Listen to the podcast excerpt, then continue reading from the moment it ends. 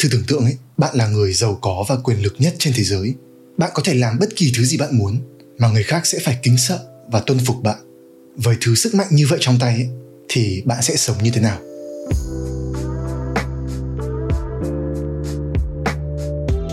Lord Acton có cái câu nói là Power corrupts, absolute power corrupts absolutely.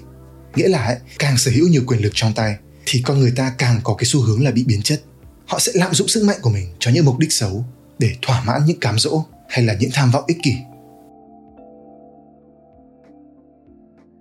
Và trong lịch sử thế giới ấy, đã có không ít ví dụ cho điều này. Đó là những vị bạo chúa kết quyền lực của mình mà cho phép mình được trở nên tha hóa. Nhưng mà ở đế chế La Mã khoảng gần 2.000 năm trước ấy, có một vị hoàng đế mà cuộc sống của ông ấy cho thấy điều ngược lại. Một người ở đỉnh cao nhất của bậc thang quyền lực nhưng mà lại được người đời biết đến nhờ sự anh minh, chính trực, công bằng và khiêm nhường và là một hình mẫu đáng kính trọng. Một người nghiêm chỉnh sống theo tinh thần của triết học, theo những cái lý tưởng của đạo đức và không ngừng rèn luyện bản thân mình. Đó là hoàng đế Marcus Aurelius.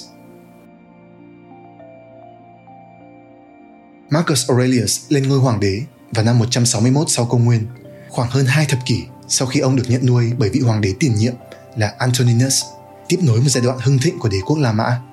Bên cạnh vai trò chính trị của mình, Marcus Aurelius còn được biết đến là một trong số những nhà triết học nổi bật nhất của chủ nghĩa khắc kỷ. Marcus Aurelius có lẽ là nhân vật duy nhất trong lịch sử phương Tây, giống với các hình mẫu của một philosopher king, một vị hoàng đế triết gia theo tư tưởng của Plato.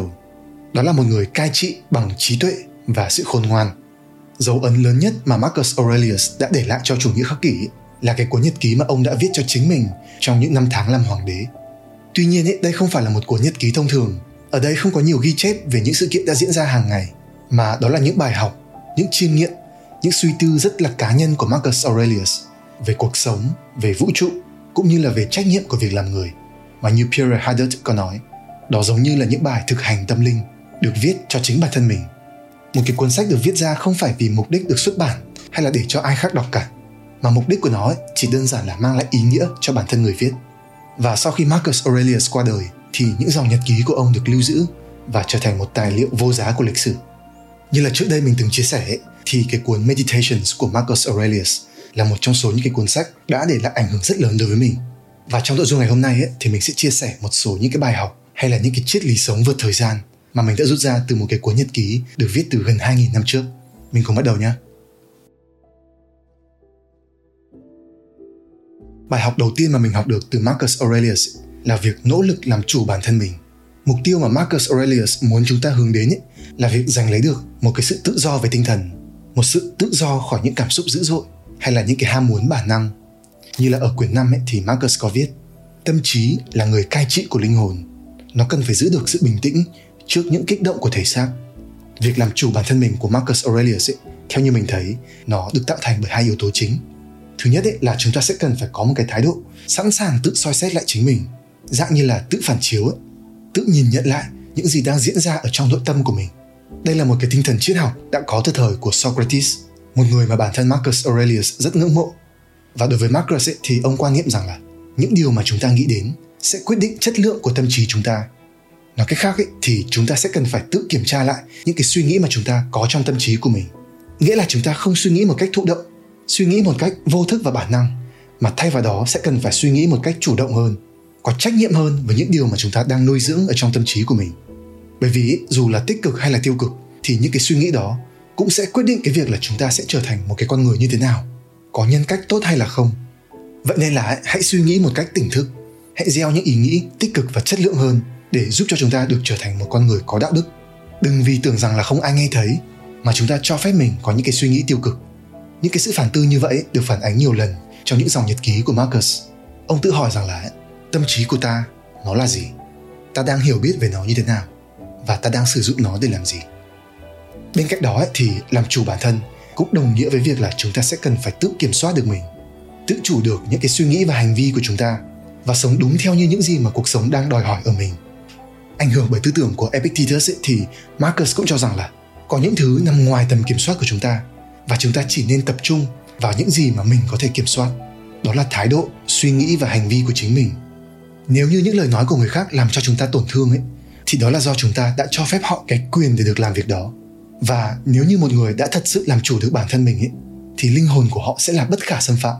Họ sẽ đứng vững trước bất kỳ tác động nào từ bên ngoài. Chỉ họ và riêng mình họ mới có quyền thay đổi hay là điều khiển nội tâm của mình mà thôi. Và đối với những biến cố trong cuộc sống cũng như vậy Marcus Aurelius có 14 người con trong đó có đến 9 người con bị mất sớm. Vừa phải trải qua những cái điều không may mắn như vậy vừa phải làm tốt nghĩa vụ của mình trong một cái thời kỳ của bệnh dịch và chiến tranh có thể nói đây là những cái thử thách rất lớn đối với bản lĩnh của một con người nhưng mà là một người học trò của chủ nghĩa khắc kỷ thì Marcus Aurelius có thể vượt qua những điều này một cách kiên cường. Ông cho rằng là mọi thứ xảy đến có thể chịu đựng được hoặc không. Nếu có thể chịu đựng được, hãy can đảm chịu đựng nó. Còn nếu không thể chịu đựng được thì hãy ngừng kêu than bằng cách xem như việc đó sẽ mang lại lợi ích cho mình. Một ấn tượng của mình khi đọc cuốn Meditations ấy là ngay trong quyển đầu tiên, mình được thấy Marcus Aurelius bày tỏ lòng biết ơn đối với những người quan trọng trong cuộc đời mình như là những người thân trong gia đình những người thầy những người bạn những nhân vật đã có tầm ảnh hưởng lên cái cách mà ông nhìn nhận cuộc sống. Chẳng hạn như là ông học được từ cha của mình dù chỉ là qua những lời kể sự chính trực và mạnh mẽ. Ông học được từ mẹ sự đức hạnh và tính khiêm nhường. Ông học được từ rusticus vị thầy khắc kỷ của ông sự giản dị trong cách sống và một thái độ liên tục rèn luyện nhân cách của mình hay là từ antoninus vị hoàng đế cha nuôi của mình sự điềm đạm quyết đoán và kỷ luật vừa có sự độc lập về tư tưởng vừa có sự cởi mở để sẵn sàng lắng nghe nhiều quan điểm khác nhau với một người mà tự nói về chính mình những lời lẽ tốt đẹp về người khác ấy, thì việc này phần nào cũng phản ánh được cái nhân cách của Marcus Aurelius cũng như là những cái giá trị sống mà ông trân trọng. Đây là một điểm thường ít được nhắc đến trong những phân tích về meditations.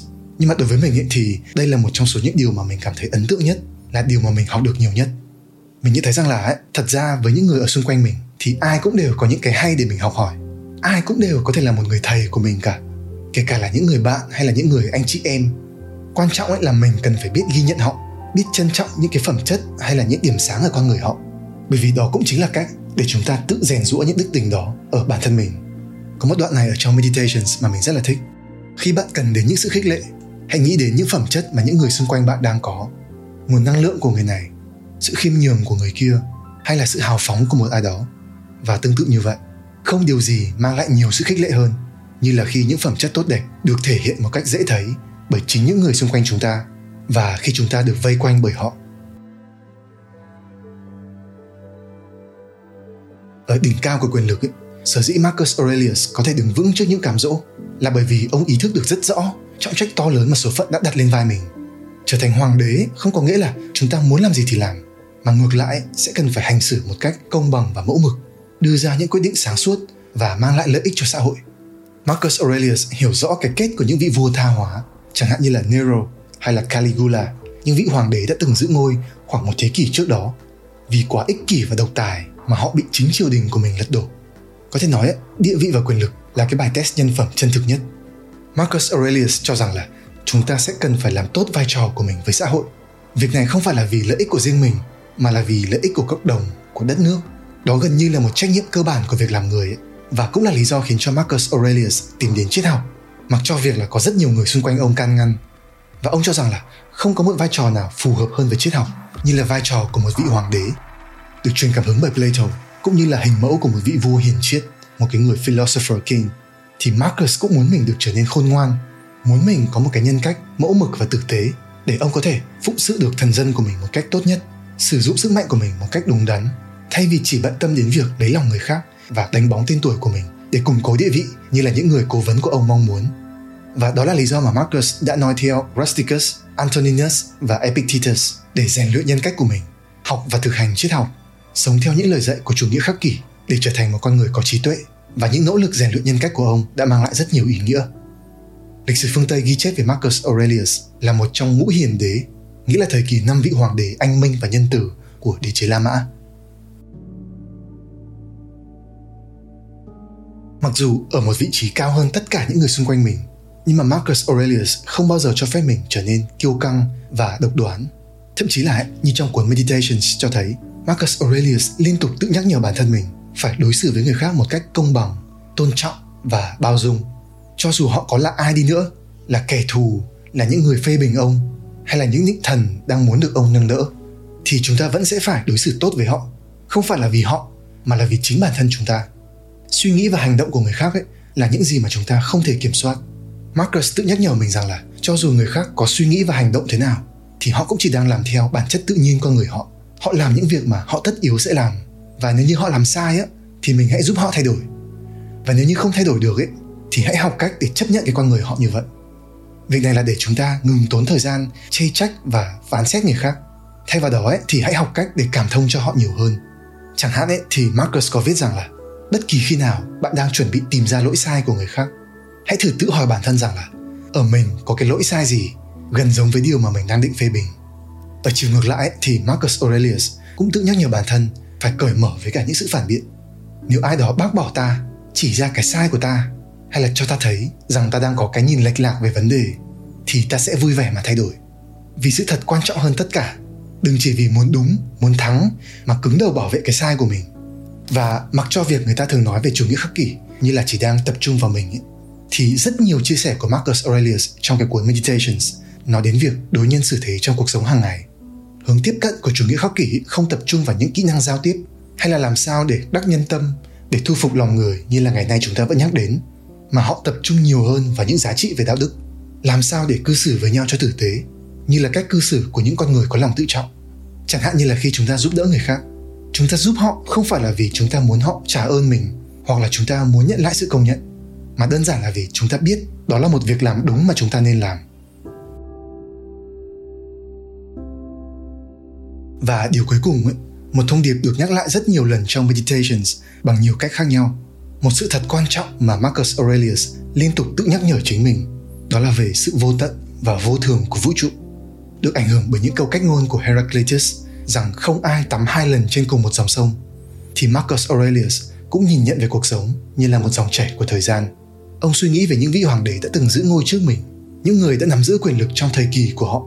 Nhưng mà rồi đến một ngày thì họ cũng chỉ còn là những cái tên, thi thoảng được nhắc đến. Marcus cũng hiểu rõ điều này, rằng cuộc đời của ông cũng sẽ hết cái tên của ông cũng sẽ chỉ là một dấu vết mờ nhạt của lịch sử, giống như là những người đến trước và cả những người đến sau. Đó là một cái vòng lặp tất yếu của số phận, một cái tiến trình thay đổi và chuyển hóa không ngừng của mọi sự vật hiện tượng mà chúng ta đều chỉ là một phần nhỏ trong đó. Mỗi chúng ta đều chỉ được sống ngay bây giờ, ở cái khoảnh khắc ngắn ngủi này mà thôi. Tất cả những gì khác đều đã được sống qua rồi, hoặc không thể nào thấy trước. Những người không hiểu về triết học khắc kỷ họ sẽ thấy đây là một cái nhìn có phần bi quan và u ám. Nhưng mà thực chất không phải như vậy. Với chủ nghĩa khắc kỷ, việc nhận thức được rõ ràng về sự nhỏ bé và hữu hạn của cuộc sống càng khiến cho chúng ta biết trân trọng cuộc sống nhiều hơn. Chúng ta biết tri ân cái sự tồn tại của chính mình bằng cách sống thật là trọn vẹn, trung thực và tử tế. Bên cạnh đó thì đừng quá bám chấp vào danh vọng và uy quyền. Những thứ vốn chẳng thuộc về chúng ta và sớm muộn cũng sẽ bị thời gian lấy đi.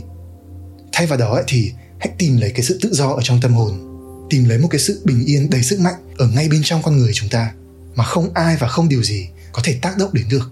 Ở vị trí của Marcus Aurelius ấy, thì nhận thức này còn nhắc nhở ông về sự khiêm nhường. Cho dù là người quyền lực nhất ở thời kỳ của mình Marcus vẫn tự thấy mình nhỏ bé trước vũ trụ và những cái quy luật của nó. Dù to lớn đến đâu ấy thì chúng ta cũng chỉ là một hạt cát giữa sa mạc một giọt nước ở giữa đại dương một phần tử nhỏ của cả một thế giới rộng lớn hơn rất nhiều so với những gì mà chúng ta có thể hiểu biết. Và đối với mình ấy thì Marcus Aurelius không phải chỉ là một dấu ấn quan trọng của triết học, mà còn là một hình mẫu lớn về nhân cách. Ông không phải là một triết gia về những lý luận dài dòng, hay là những giả thuyết trừu tượng và phức tạp, mà là một người với lối suy tư rất giản dị, vừa xúc tích, vừa có chiều sâu, vừa khiêm nhường, vừa ẩn chứa đầy sức mạnh. Thay vì tìm kiếm sự công nhận của người khác, thì Marcus Aurelius tập trung vào việc thực hành triết học trong chính cuộc sống của mình. Cuộc sống của ông ấy là một minh chứng sống động cho việc một người vừa có thể trở nên trí tuệ và khôn ngoan vừa có thể làm tốt những trách nhiệm của mình với xã hội. Một người nắm giữ quyền lực tuyệt đối nhưng mà lại không bị tha hóa tuyệt đối, mà ngược lại còn lấy đó làm lý do và động lực để rèn luyện mình trở nên tử tế hơn. Có lẽ sẽ rất khó để nói Meditations là cái cuốn sách hay nhất mà mình từng đọc, nhưng mà nó thật sự là cái cuốn sách đã ảnh hưởng đến mình rất nhiều. Mình nghĩ đây là một cuốn sách nên đọc cho những ai quan tâm đến triết học nói chung, cũng như là quan tâm đến chủ nghĩa khắc kỷ nói riêng. Và việc nó vẫn còn nguyên giá trị cho đến ngày nay ấy là minh chứng cho cái sự trường tồn của Meditations. Đó là những triết lý sống vượt thời gian mặc dù được viết từ một giai đoạn lịch sử khác biệt nhưng vẫn ẩn chứa rất nhiều bài học ý nghĩa cho chúng ta bây giờ. Như là với mình ấy, thì năm bài học quan trọng nhất mà mình đã rút ra từ cái cuốn sách này ấy, đó là hãy làm chủ bản thân mình. Biết ơn những người thầy và những người đã giúp đỡ mình. Có trách nhiệm với cái vai trò xã hội mà mình đang gánh vác. Đối nhân xử thế một cách công bằng và bao dung. Và cuối cùng ấy là nhận thức được rằng mình vẫn còn rất bé nhỏ và ok, rất là cảm ơn bạn đã lắng nghe mình chia sẻ. Hy vọng là bạn tìm thấy giá trị trong cái video series về chủ nghĩa khắc kỷ. Đừng quên bấm theo dõi channel của mình để được xem thêm những nội dung chất lượng khác nữa nha. Hẹn gặp lại bạn trong nội dung lần sau.